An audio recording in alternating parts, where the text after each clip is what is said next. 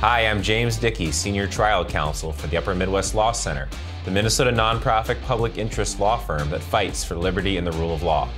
Welcome back to Minnesota Law Weekly, where Doug Seaton and I update you on important developments on legal issues in Minnesota. Today, we are discussing legal efforts to uphold government employee and taxpayer rights against government employee unions, like the Teachers Union. First, a background to this story. Government employee unions didn't even exist in the United States before 1963. In fact, former President Franklin Delano Roosevelt openly opposed government employee unions while he was president, stating that the concept of government employees striking against the taxpayers to get more money from them was, quote, unthinkable and intolerable. FDR was, on the other hand, a strong supporter of private sector unions. In the private sector, unions were originally designed to organize employees to advocate for increased shares of corporate profits. But in the public sector, there are no profits. Unions simply band employees together to grab more of your tax dollars. As a result, government employee unions are inherently undemocratic. Instead of representatives elected by taxpayers directing the wages and benefits to be paid for government employees, they are forced to negotiate with a union. What are the results of this government union experiment? Expensive programs, and failing results. Teacher union contracts make it nearly impossible to reward excellent teachers or fire failing ones. Union contracts are a big part of the reason we see levy after levy heavily promoted by government employee unions to raise taxes more and more on local taxpayers. At the same time as they want more tax dollars, they advocate for bad policies that hurt underprivileged students the most. Throughout the COVID 19 pandemic, Education Minnesota repeatedly pushed to keep schools closed and force distance learning, which doesn't work for most students, and force masks on students as young as kindergarten least affected by COVID 19. This horrible set of priorities led to predictable results. Studies have linked lockdowns to serious learning losses. And even worse, children's mental health has worsened in a staggering fashion, with studies also linking the closure of schools to serious depression and anxiety problems for students. This politically motivated mistake has harmed children and will likely cost the United States billions of dollars in lost GDP. The teachers' unions are largely to blame. The problems don't stop at learning losses from COVID 19 policies, though. The Minneapolis Teachers Union is one glaring example, just this year forced a strike that shut down Minneapolis schools and likely caused significant harm to Minneapolis's already struggling students. And what was the result of that strike? A tentative agreement with the Minneapolis Public Schools to require that whenever teachers are laid off, white teachers must be fired first, just because of the color of their skin. And seniority and merit are no longer the first considerations for deciding who to retain. Unions like the Minneapolis Teachers Union are directly responsible for the continuing decline of Minnesota schools and the failure to serve those who need good schools the most. But how do the unions stay in business, you may ask? It's because for decades since they were allowed to form, state laws promoted by public sector government union advocates have forced government employees to pay dues to the unions even if they disagree with their disastrous policies. So even if a person resigns from a government employee union because they disagree with the union's politics, they were forced to pay at least 85% of the full dues right out of their regular paycheck to line the union's pockets. That is until June 2018. In June 2018, the U.S. Supreme Court decided a landmark case called Janus versus AFSCME Council 31.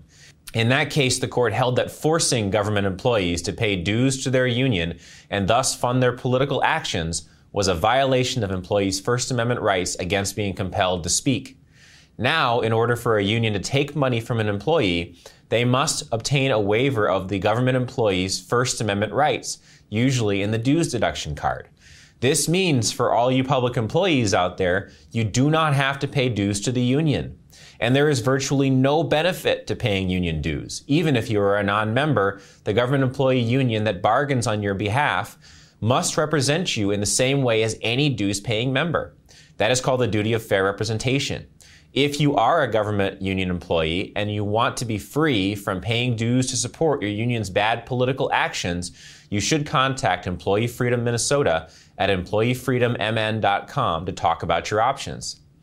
Upper Midwest Law Center has consistently advocated for government employee rights to be free from their union and we have also advocated for taxpayers to be free from forced subsidies of union political advocacy. That is why we at UMLC have brought a number of lawsuits against government employee unions on behalf of employees seeking to stop dues from being taken from their paycheck. We believe that once a government employee tells the union to stop, the union must stop. There never was any consent to deductions in the first place because these employees were forced into an unconstitutional choice of paying something to the union or being fired before the 2018 Janus decision. The unions have even claimed that they can rely on forged signatures of government employees to take money from their paycheck. The unions have so far refused to stop their bad behavior, and we have taken them to court again and again to stand against the violation of their First Amendment rights. We have obtained a number of excellent settlements on behalf of union members, but so far we have yet to obtain the victory against these practices we have sought in court. But we will exhaust all options in the battle on behalf of government employees. We have also stood up for taxpayers being forced to subsidize union political activity. We filed a lawsuit last year against the Anoka Hennepin Teachers Union because they forced a provision into their collective bargaining agreement with the school district that allows teachers to take hundreds of hours of paid leave to go to campaign for the union's preferred political candidates and tax levies. Instead of being in the classroom, these teachers are playing union politics with your tax dollars. And this costs the taxpayers sometimes over $500 per day while the union only repays the substitute teacher rate of about $150. This means that you, the taxpayer, especially those of you who are paying property taxes to your local school district, are being forced to pay for union politics. This is just wrong. And on that front, we have a big victory to report. Just recently, on August 11th, we obtained a big win in the federal Eighth Circuit Court of Appeals against the Anoka Hennepin Teachers Union.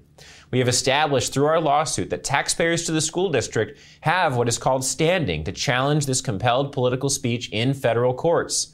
We believe the court's approach showed that we are very likely to win this case on the merits against the teachers union and stop this illegal practice. And we will continue to fight against unlawful government employee union behavior on all fronts. That's it for this week on Minnesota Law Weekly. You can learn more about the Upper Midwest Law Center's many cases by visiting umlc.org or visiting us on Facebook or Twitter. And you can also make a confidential tax deductible donation on our website or by sending us a check. Thank you, and we'll see you next week.